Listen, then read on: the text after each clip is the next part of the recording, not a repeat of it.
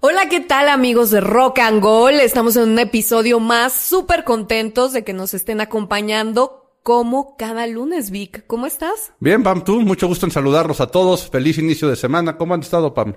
Muy bien, excelentemente bien. Qué bueno, Pam. ¿Qué es lo que tú buscarías, Pam, para atraer más gente? Si fueras la dueña de un equipo deportivo o si fueras un empresario del espectáculo. ¿En qué te estarías fijando? ¿Qué estarías tratando de hacer? Me encanta que siempre me preguntas, Vic. Pues sí, porque siempre tú me agarras, pero tú en curva. tú abres, es el uno y uno. Tú abres, yo pregunto. No, ¿no es cierto. A ver, ¿qué harías, Pam? A ver, repíteme la pregunta. Para traer. Imagínate que tú eres la dueña Ajá. de un equipo Sí. deportivo, el que sea, no importa de qué deporte sea. O eres una empresaria que te dedicas al espectáculo. En ese a lo mejor está un poquito más fácil, porque si te digo empresaria y llevar a algún artista, va a decir, pues algún artista famoso que jale. Pero vámonos a centrar en la parte mejor del deporte. ¿Qué harías tú siendo dueña de un equipo deportivo para atraer más gente a tu estadio? Pues me traigo también a la estrella del momento, puede ser. Ok, pero pues por desgracia nada más hay un Messi y ya Hay está un en Messi, Miami. ya está en Miami. Y ellos ya hicieron el negocio de su vida. ¿Qué más harías? ¿Qué más haría? Pues creo que una estrategia muy buena que hacen también eh, las, los, eh, eh, los equipos es que en sus eventos traen al artista del momento también. También, también puede ser, ¿no? Son Lo puedo entender. estrategias. Mm, Pero a ver, si son pon- fans o los- poner, o sea, poner un capitán guapo, eso también siempre jala. Tienes que sacar tu lado femenino, muy bien. Me parece maravilloso. Ahora te voy a decir el, ma- el- masculino. Pon porristas muy guapas. Exacto, Que un atractivo también. haya, que haya porristas muy guapas en cada uno de los Claro. equipos y evidentemente va a jalar. Pero como estas debe de haber, este, guay, ¿no? Muchísimas estrategias. Pero a ver, dijiste lo de los artistas famosos. Ajá. ¿Alguna vez te ha tocado ver, no sé qué tan aficionada seas al básquetbol, pero te ha tocado ver a lo mejor en, en- principalmente en finales, por ejemplo, un partido de los Lakers de Los Ángeles? Sí, ya sé por dónde vas.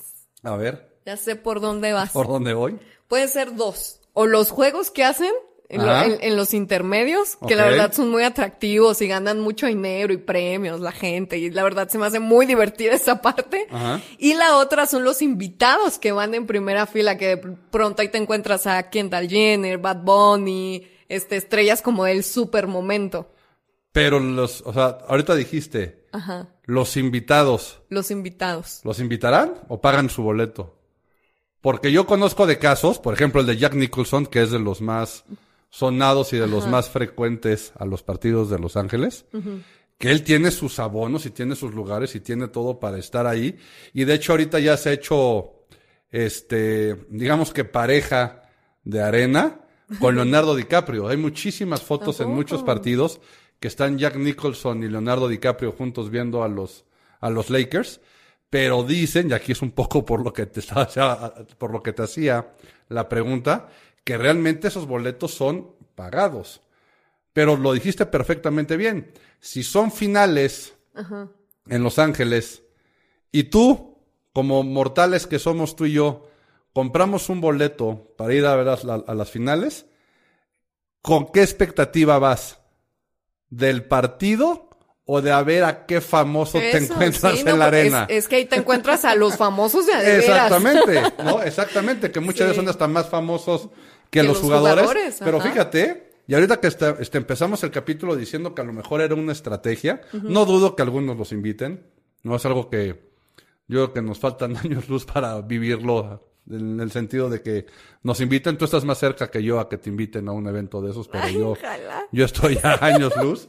Ay, sí. Pero este, fíjate, ¿no? Ahorita dijimos, estrategias que hacen los equipos y cómo sin querer, por el arraigo de la afición al equipo de la ciudad, aquí evidentemente Los Ángeles, ¿no? Lugar en el que viven la gran mayoría de los famosos, cómo ya la misma audiencia va al partido, pero con las ganas de encontrarse a un famoso más allá del partido. Y no dudo que haya gente que este, vaya más por la experiencia del famoso que por el partido y que durante el partido esté más pendiente por ver quién está presente en la arena que por lo que realmente está pasando en la cancha. Y creo que eso pasa en varios, eh, en varios deportes, ¿eh? Muchas veces a mí me ha tocado, yo que eh, la verdad te puedo decir, yo no soy muy fanática ni del americano ni del soccer. A mí nada más los deportes como de contacto de, de box, el de las cachetadas. Eh, y MMA y el de las cachetadas, soy súper fan.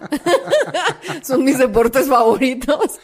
Cuando he ido a partidos de, en el Azteca, aquí por ejemplo, de soccer, yo voy más por la experiencia, que era lo que comentábamos en el capítulo pasado. Muy más por vivir la experiencia de un clásico Chivas América eh, que por decir, ay, quiero que gane tal equipo, ¿no? Porque la verdad es que a mí me viene valiendo un cacahuate quien gane, cae con, con, con tu permiso de la América, ya sé que eres muy fan. Es lo que te iba a decir, en este momento yo lo estoy tomando como una blasfemia.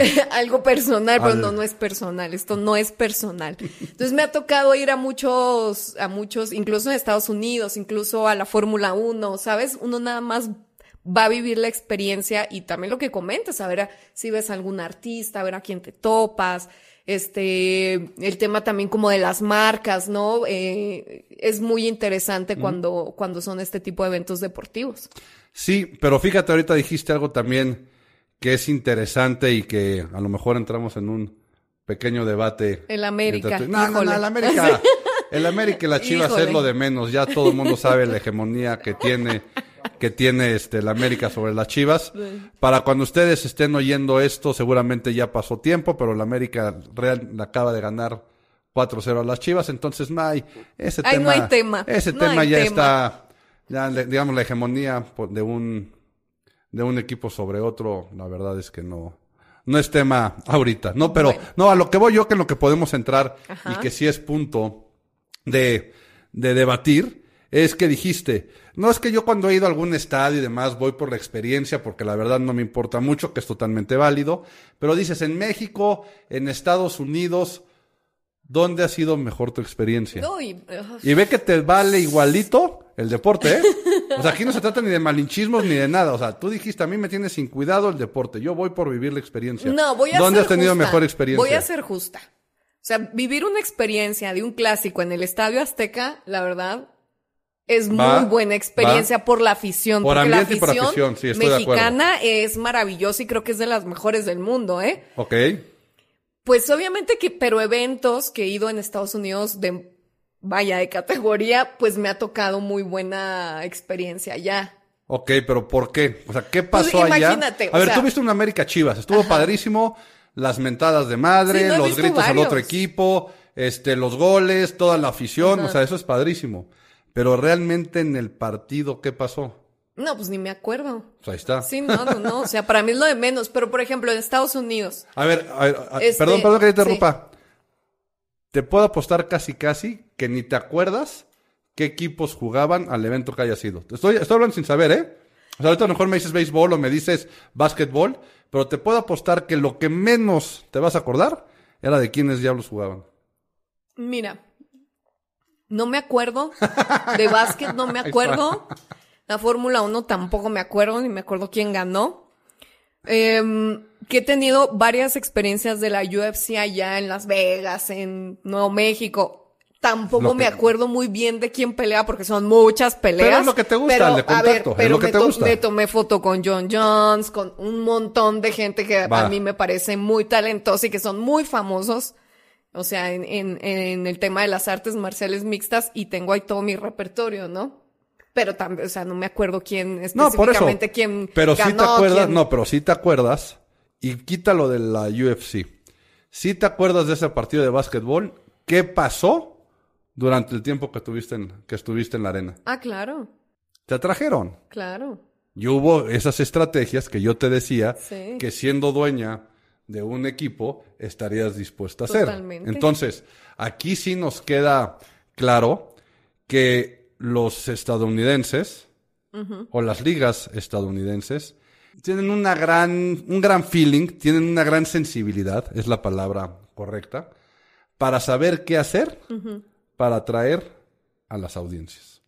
Sí, no, y es un tema de mercadotecnia súper interesante, ¿eh? Porque en estos partidos de básquetbol que tú de pronto ves estrellas eh, de la música, eh, que llegan con tendencias de moda también Ah, sí, claro. muy interesantes, ¿sabes? Que dices, ¿cómo es posible, no sé, que la Rosalía vaya vestida de esta forma tan extravagante este evento, con marcas como Valenciaga, así, y inmediatamente después del evento se hace en, eh, o sea, se crea toda una tendencia y esos artículos elevan su plusvalía y se agotan en el mercado. Porque también ellas saben que van a ser vistas en ese Exacto. evento. ¿Por qué no se vienen a parar justamente a un América este. Mazatlán? No, América Chivas sí, pero a un este Puebla Mazatlán, ¿por qué no se ¿no? vienen a parar? Pues porque saben que nadie los va a ver. Es más, ni las familias de los jugadores están en el estadio, pobrecitos, ¿no? Pero fíjate, entonces, ya lograste que vengan, ¿no? Y ya hablamos de todas las ligas. Pero ¿cuál crees que sea tú la liga por excelencia que mejor hace las cosas mercadológicamente hablando en cuestiones de imagen, etcétera, etcétera? Pues, ¿qué será la NFL? Yo creo que sí. Yo ¿Tú creo que sí. ¿Qué dice aquí el público? Aprovechando que hoy tenemos mucha, Hoy tenemos mucha gallola y mucha audiencia. Mira, uno, dos, tres, cuatro, cinco. Mira, sí vinieron a trabajar.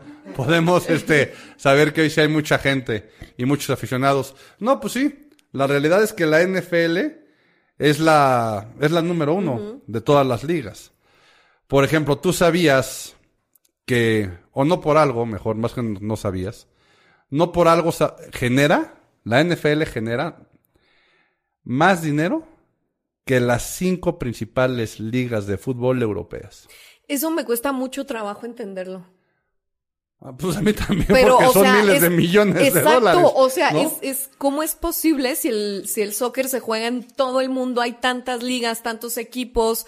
Eh, yo creo que no hay un país donde no se conozca el soccer y, y- Sí, no, y con los jugadores, el- los alcances claro, que tiene, alcances. uno creería que la pura liga española genera para entretenerte un ratito a contar millones de dólares, ¿no? y toda la merch que se genera con, con este tema del soccer, no lo puedo dimensionar. Pues la NFL. La NFL genera más que las cinco primeras ligas europeas, más que la inglesa, la francesa, la italiana, la española y me está faltando una, la alemana, la alemana, gracias.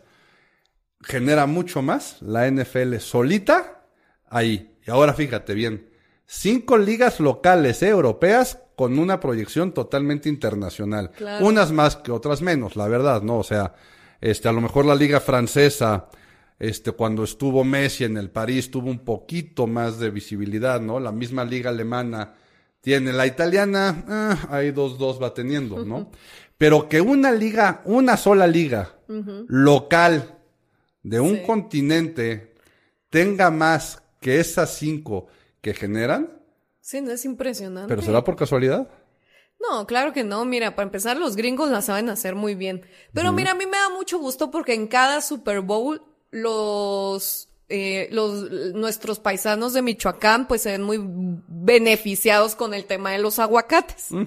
Es la mayor venta en México, en, en Michoacán, en- de venta de aguacates Sí, para el el, mundo, sí, guacamole claro. del Super Bowl. Sí, por eso también es de los productos que, que se anuncian Totalmente, en el Super Bowl. sí. No obstante, los millones de dólares que cuesta el minuto para anunciarte allá, pero eso también vamos a entrar a profundidad en un tema específico del Super Bowl, ya cuando se vaya acercando.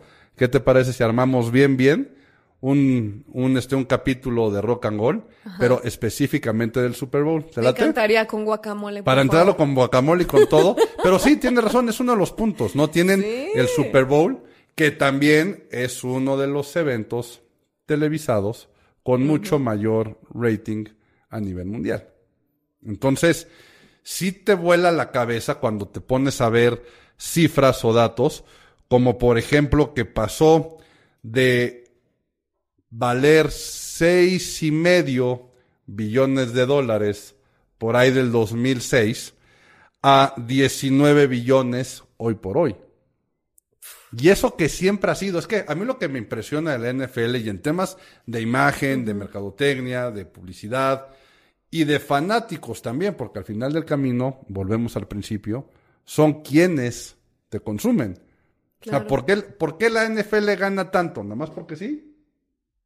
No, no, pues claro No, que no, pues porque claro hay no. consumidores. Hay porque los que- genera, porque los consume, por lo, todo lo que hace, ¿no? Entonces, sí creo que es un gran ejemplo de cómo se han sabido posicionar, proyectar su imagen, este, capitalizar todo lo que hacen. Porque además, ¿sabes qué es padre? Que no pierden el fondo. O sea, no pierden el juego como tal. Buscan que la liga sea competitiva, que los resultados se den, que los aficionados estén contentos y hacen una serie de cambios y de cosas, y si no bien cambios, pero tienen ciertas reglas o ciertas formas de manejarse que llaman mucho la atención. Porque, por ejemplo, ya que hablamos de las ligas europeas de fútbol, ¿quiénes van a ser los finalistas posibles candidatos al título del fútbol español? Por lo general, ¿quiénes van a ser? El Real Madrid y el Barcelona, ¿sí? ¿Cierto? Sí. Ay, pensé que me preguntabas nombres específicos. No, no. Acá pensando. ¿Qué dijeron? Ya le acaba de poner una torón y ya la aventó este. Ya la aventó en curva para ver qué contestaba. No, o sea, si hay algo Te la voy a aplicar, ¿eh?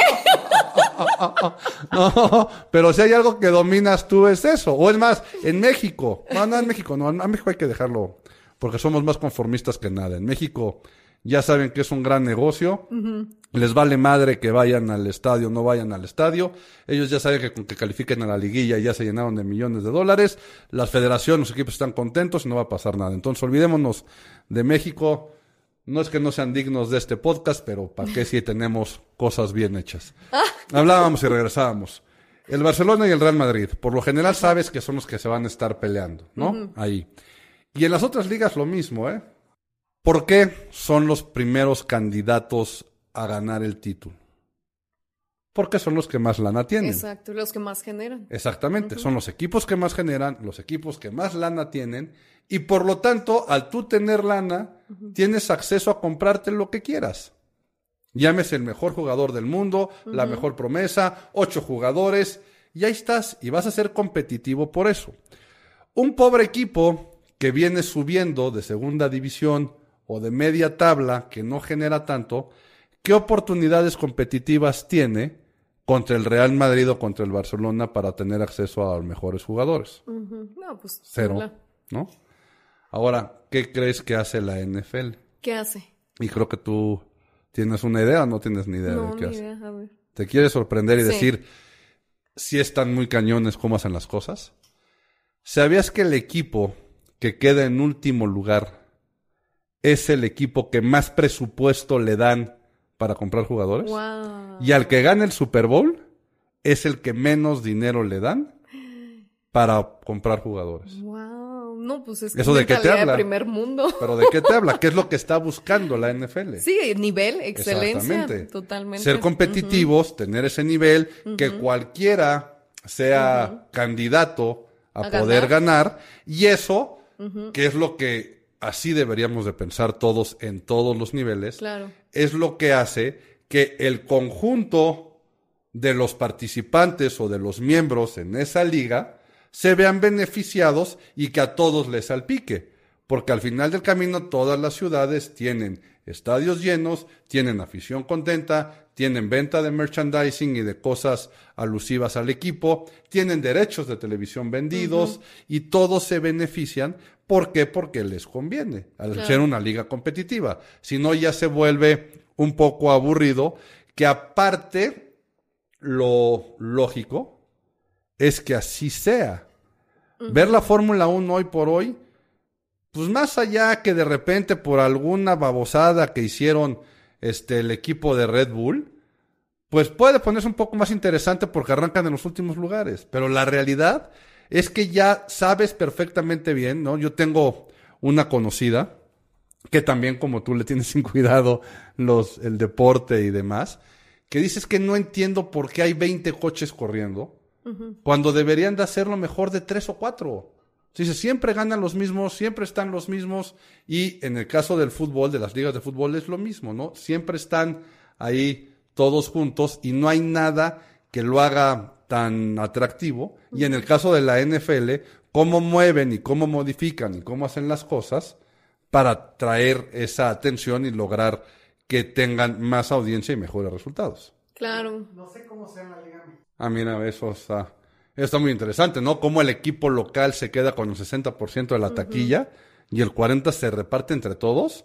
Eso está también muy interesante. Oye, ¿no? pero qué curiosa estrategia que debería de ser aplicada hasta en los partidos políticos, ¿no? O sea, en varios Pues en todos aspectos. lados, claro, sí, eh, o sí, sea, sí. ya No, viéndola Si bien. lo quieres ver así, sí, claro. O sea, debería de ser aplicada en varios aspectos eh, de, o sea, de educación, de políticas públicas, de, sería una maravilla, o sea, es una política que me parece fascinante, fíjate, ese punto yo lo desconocía totalmente, imagínate también si fuera aplicado, como dices tú, en todo tipo de deportes, la, eh, me da mucha tristeza ver cómo hay jóvenes promesas en el Puebla, o sea, aquí dentro, en, en México, en Argentina, niños chiquitos que se tienen que ir al Barcelona, a la escuela del Barcelona, a escuelas extranjeras para poder salir, Tener oportunidades. tener oportunidad, ¿no? Y la verdad, yo no te- conocí ese punto de la NFL, me parece impresionante, Sí, sí. y así lo manejan. Y fíjate, y yo lo veía como tan superfluo y fatuo por el tema del medio tiempo, ¿no? Que dices, ay, o sea, ¿cómo es posible que un artista eh, se tenga o, o se posicione tanto con un medio tiempo de un pues de, de, de un deporte que a lo mejor mucha gente desconoce y que nada más lo ve en la final por Villamelón, tu término favorito, por Villamelón, o por ver a tu artista, o por ver qué show van a hacer, ¿no? O, que- o- o si viene un artista secreto que invita, el, el que ya se sabe, y todo este tema de la música, eh, pero pues la verdad es que tiene ahí hasta, hasta un tema como que social, la repartición del dinero, me parece bastante interesante. Pero bien hecha, ¿eh? Porque yo conozco otras políticas que tienen la idea de la repartición de la lana y no es cierto, la lana no llega a donde tiene que ser, sí, por sí. desgracia. Sí, sí, o sea, ¿no? bien hecha, como lo comentas. Ahora, lástima que no es un, no estamos aquí para cambiar los sistemas políticos mundiales ni el mundo. No, pero, pero, bueno, sin ¿no? plantar ideas. Sí, eso estaría bueno. La idea, la idea siempre, siempre va a ser buena. Ahora, ya que hablas también de dinero y demás, y que estábamos hablando de cómo hacen las cosas y cómo lo hace la NFL, es curioso cómo está ahorita de moda que otros deportes echen mano de documentales para posicionarse. Lo hablamos ya de la Fórmula 1, Fórmula ¿no? Y 1. cómo fue este resurgimiento. Hay uno por ahí también ahorita del Tour de Francia que también está trayendo mucha atención de la gente por hacerlo. Está el de golf también, en el cual muchos este, conocen o muchos están acercando a la estrategia que tiene el golf para posicionarse más. Pero si te fijas, la NFL no lo ha hecho como tal. No como tal. A lo mejor de jugadores sí hay documentales, pero sí de la NFL no como tal. Pero- ¿Por qué será? ¿Porque no lo necesita? Justamente iba a preguntar eso. ¿Tú crees Ay, que me sea- adelanté, qué bueno No, al fin. ¿Tú crees que sea estrategia porque no lo necesitan y quieren conocer? Ajá. Existen muchos de la NFL, pero yo lo que voy es que, ante, ante mi punto de vista, ¿eh? O sea, esto no estoy diciendo que sea verdad o que así sea, ¿no? Sé que existen muchos documentales. De hecho, ahorita vamos a poner el ejemplo de un par, que es a lo que yo quiero llegar. Pero no serán más estrategias para que la afición conozca a la NFL de un punto de vista más humano, más institucional, más de cómo se hacen las cosas y no tanto de conoce el deporte? Esa es mi pregunta. Porque, por ejemplo, este documental este que mencionas, Jero, seguramente te muestra el otro lado de lo que estás viendo. ¿Por qué en otros, docu- o sea, ¿por qué en otros documentales sí te tienen que explicar el deporte y en este no? El, eh, por ejemplo, ahorita también el que está en, en Netflix de los corebacks, ¿no? Que ya este, está firmada la segunda temporada, pero la realidad es que no te están hablando de la NFL. Te están hablando de la vida de los corebacks y las relaciones. Pero casualmente eso es lo que me llamó la atención. Dije, ¿cómo habrá logrado Netflix que si ya nos que este, queremos quitar la venda de los ojos, cualquiera habrá ahorita que diga qué inocente eres, Víctor, ¿no? O qué inocentes son. Yo cuando lo estaba viendo dije, ¿cómo le hizo Netflix? O sea, ahí voy, ¿eh? O sea, conste que estoy diciendo qué iluso, ¿eh? Conste, para que luego no digan, eh. O sea, dije, qué chistoso que Netflix, o cómo le hizo Netflix para convencer a la NFL de dejar que estuvieran las cámaras, pero que además los jugadores trajeran los micrófonos para oír perfectamente bien lo que se está diciendo en el campo. Entonces, ese es mi punto de que la NFL está atrás de todas esas estrategias. Evidentemente llevan mucho dinero de ganancias, pero la estrategia de imagen de la NFL no es conoce el deporte, el deporte ya sé que lo conoces, sino conoce el otro lado, conoce la parte humana, conoce a lo que se enfrenta un jugador de la NFL, todo lo que vive en cuanto a desde que los contratan o desde que tienen que escoger universidades para para este para irse a estudiar y cómo eso puede beneficiar que el equipo de la universidad tengan mayor este probabilidad de ser seleccionados, etcétera, etcétera, etcétera, hasta las lesiones. Claro.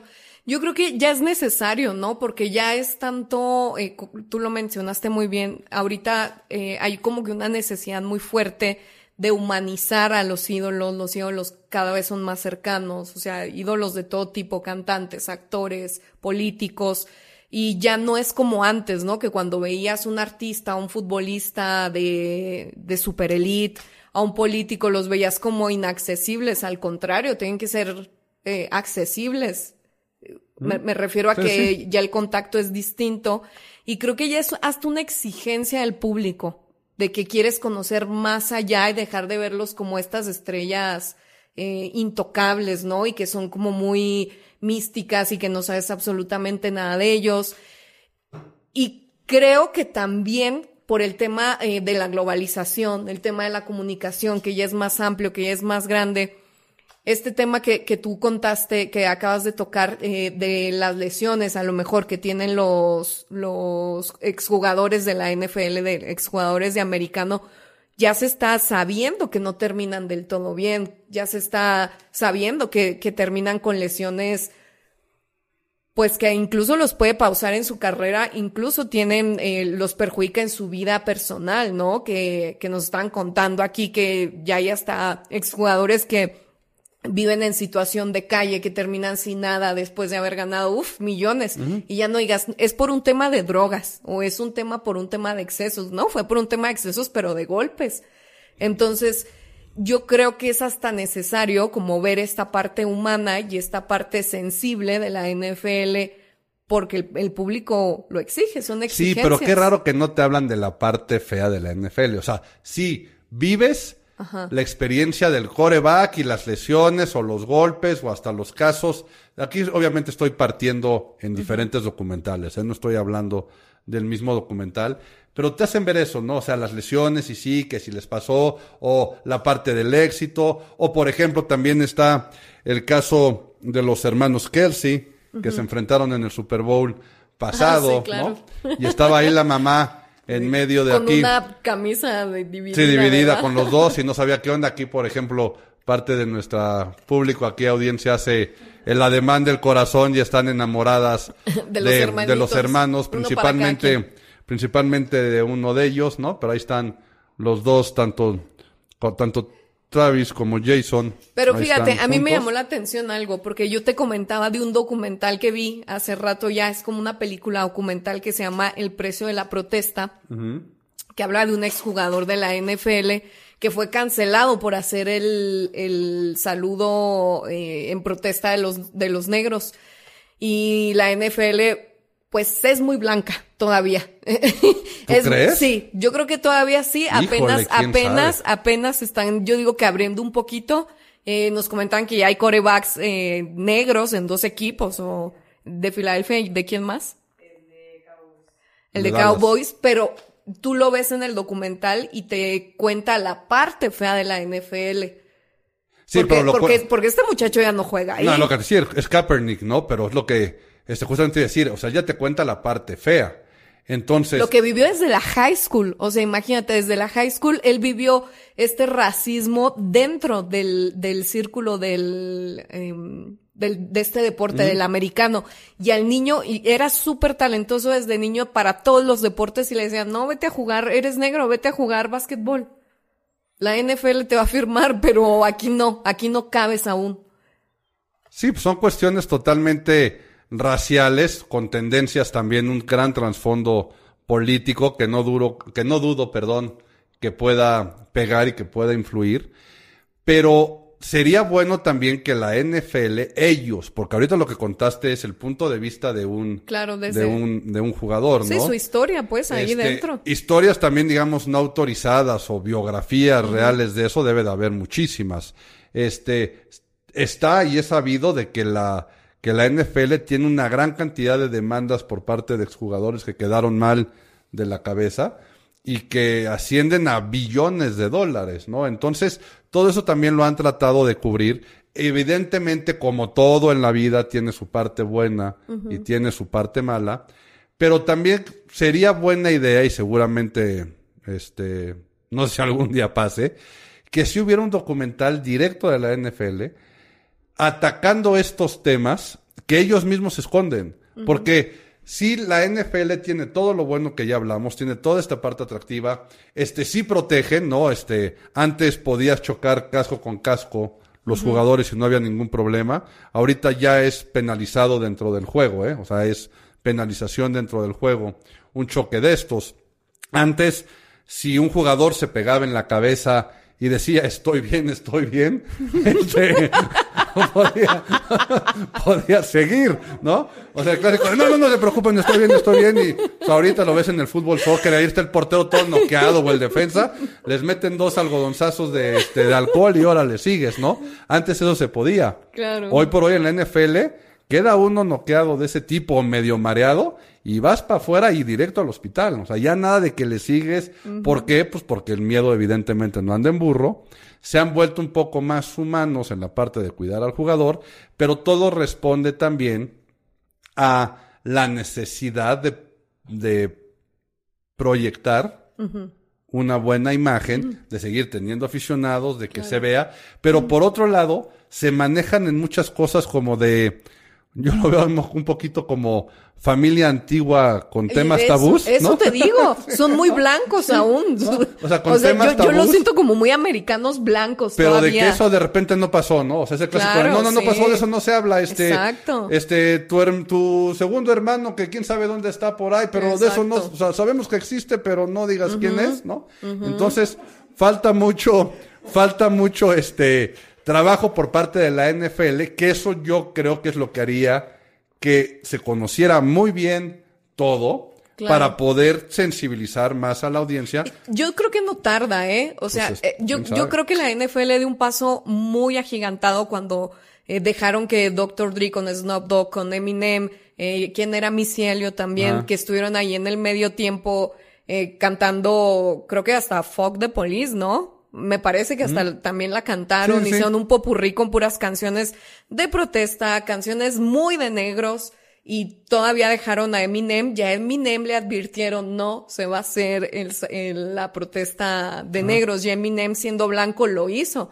Entonces, eh, pues no lo cancelaron, no quitaron el medio tiempo y yo creo que esos sí son ya avances que tiene la NFL, eh, que pues son inevitables, no creo que porque ellos este, ya sean muy progres, sino porque son inevitables, porque Sí, socialmente. socialmente so- socialmente lo está requiriendo. Exacto, ¿no? y, Va a y acabar en algún pasando. momento te va a rebasar.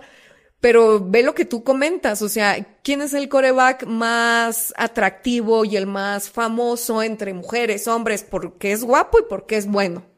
¿Quién Sí. es? Bueno, por excelencia y por, por, por obviedad, pues Tom Brady. Exacto. ¿no? Al final del camino. Exacto. Sé que hoy por hoy hay muchos más. Aquí podríamos entrar también a la parte de que, como por regla, Ajá.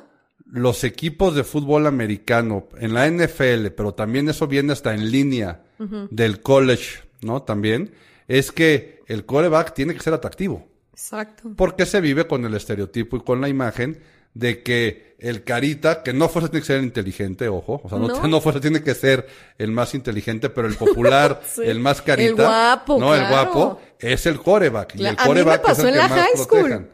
El ¿Anduviste niño más, coreback? no, bueno, fuera, era el más guapo. yo, yo era el coreback. Era cuando me llamaba Luis, amigos. No, el más guapo de, de- de la high school era el coreback del equipo, ¿no? Y, y era novio de la porrista rubia, flaquita, eh, toda una Barbie. Y el niño era tan tonto, pero tan tonto porque ellos saben que no importa las... eh, Sí, la- las aptitudes. las exacto, y no importan sus el calificaciones intelecto, el intelecto, ni su intelecto. Ellos saben que por jugar bien, cuando se gradúen, van a entrar a una buena universidad y a un buen equipo solamente por ser buenos jugadores. Sí, entonces son muchos estereotipos que los podremos ver de esa manera. Pero, por ejemplo, ahorita dijiste, andaba con la cheerleader, la güerita, la más Sí, guapa y demás. ¿Sabías que hoy por hoy está prohibido que los jugadores de un equipo anden con las porristas?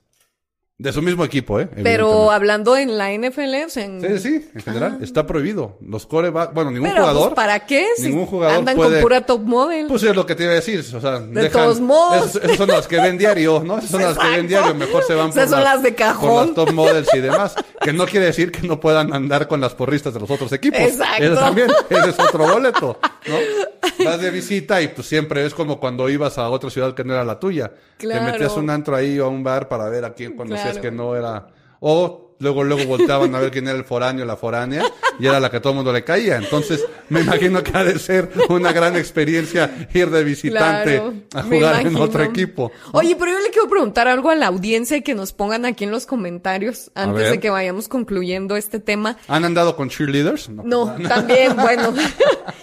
¿Cuál ha sido su mejor, cuál es el mejor tiempo de la historia que ha habido en la NFL? Que ellos crean. Ok, ok, ya se pone a tu pregunta. O sea, a los aficionados de la NFL o no tan aficionados, ¿qué época de la NFL creen que ha sido la mejor? No, no, no, el medio tiempo, Ah, el espectáculo de medio tiempo. Ah, los dos, sí. Bueno, más, tú- una tú abres Va, una y yo abro la otra. pues, como dijiste de tiempo, pensé que era ¿Cuál de es, lapso no, de tiempo. ¿Cuál es el, medi- el mejor medio tiempo que ha habido en la historia, hablando musicalmente? El show de medio tiempo. El show de medio más tiempo. atractivo exacto. de toda la historia. Pues, de toda la historia. Yo sé que hay muchos. Unos dicen que el de Michael Jackson, este, unos ya más contemporáneos dicen que el de Katy Perry fue una locura. Pues tú no les des la respuesta, que los pongan, Pero que lo pongan yo, ellos y que yo digan a, a mí qué late. personalmente, yo creo que, híjole, no te creas. En de Lady Gaga se ve que a Pam le cae gorda Lady Sí. Gaga porque se te, quedó, se te quedó viendo con ¿Cómo cara de que supiste? se te quedó viendo con cara de Se nota que eres maestro. y tú- el horrible el de The Weeknd. No, pero por ejemplo, ahorita que mencionan el de The Weeknd, habrá sido el peor porque fue el menos atractivo, pero la NFL, y regresando a cosas que hace la NFL, Ándale. la NFL no le paga a los artistas por ir. Ellos pagan su show. En, en, eh, The Weeknd, al ser pandemia y que no iba a haber show, The Weeknd pagó. Entonces ahí también te das cuenta que aunque hayan dicho que fue lo peor, que qué feo estuvo, que este, qué menso hasta pagó para algo tan feo, pero él sabía perfecto la El impacto el que iba a tener, exactamente, que tienes, ¿no? claro. La explotación de su imagen y a dónde iba a llegar haciéndolo y sobre todo que hoy por hoy, tres, cuatro años después de ese show, la gente sigue hablando y lo pone como el ejemplo del artista que estuvo dispuesto a pagar el show Exacto. porque sabía la proyección que iba a tener su imagen. Entonces, este, Sí, cada quien imagen. podrá tener este sus- su punto de vista. Pam ya les dejó esa pregunta. Yo sí dejo la pregunta de qué etapa, época o década creen que ha sido la mejor en cuanto a arraigo, afición y espectacularidad de la NFL. Eso la verdad va a hablar mucho de la audiencia que tenemos, a ver qué tan viejitos o no están. Y tan aficionados también. Pero lo que sí podemos dejar claro, Pam, es que la NFL es un gran ejemplo de lo que se debe de hacer con una franquicia deportiva y con un espectáculo, ¿no crees? Lo creo totalmente y más después de este podcast. Y veremos también ahora cómo termina esa temporada. Pam, un gustazo estar contigo una semana más. Igualmente, pero quedaste con lo del guacamole, ¿eh? Ya estamos, ya estamos. Lo del se- guacamole. cuando se vaya acercando, guacamole para todos, cortesía de Rock and Roll y principalmente de Pam. ¡Eh! Ay. Cuídense mucho, yo soy Víctor Gordoa Fernández. Sigan en mis redes sociales como Víctor Gordoa F. Yo soy Pamela Grauri, me siguen como arroba Pamela Grauri en todas mis redes sociales. Ahí los espero, pero comenten. También escuchen el podcast, suscríbanse, compártalo y déjenos sus comentarios. Nos vemos la próxima semana.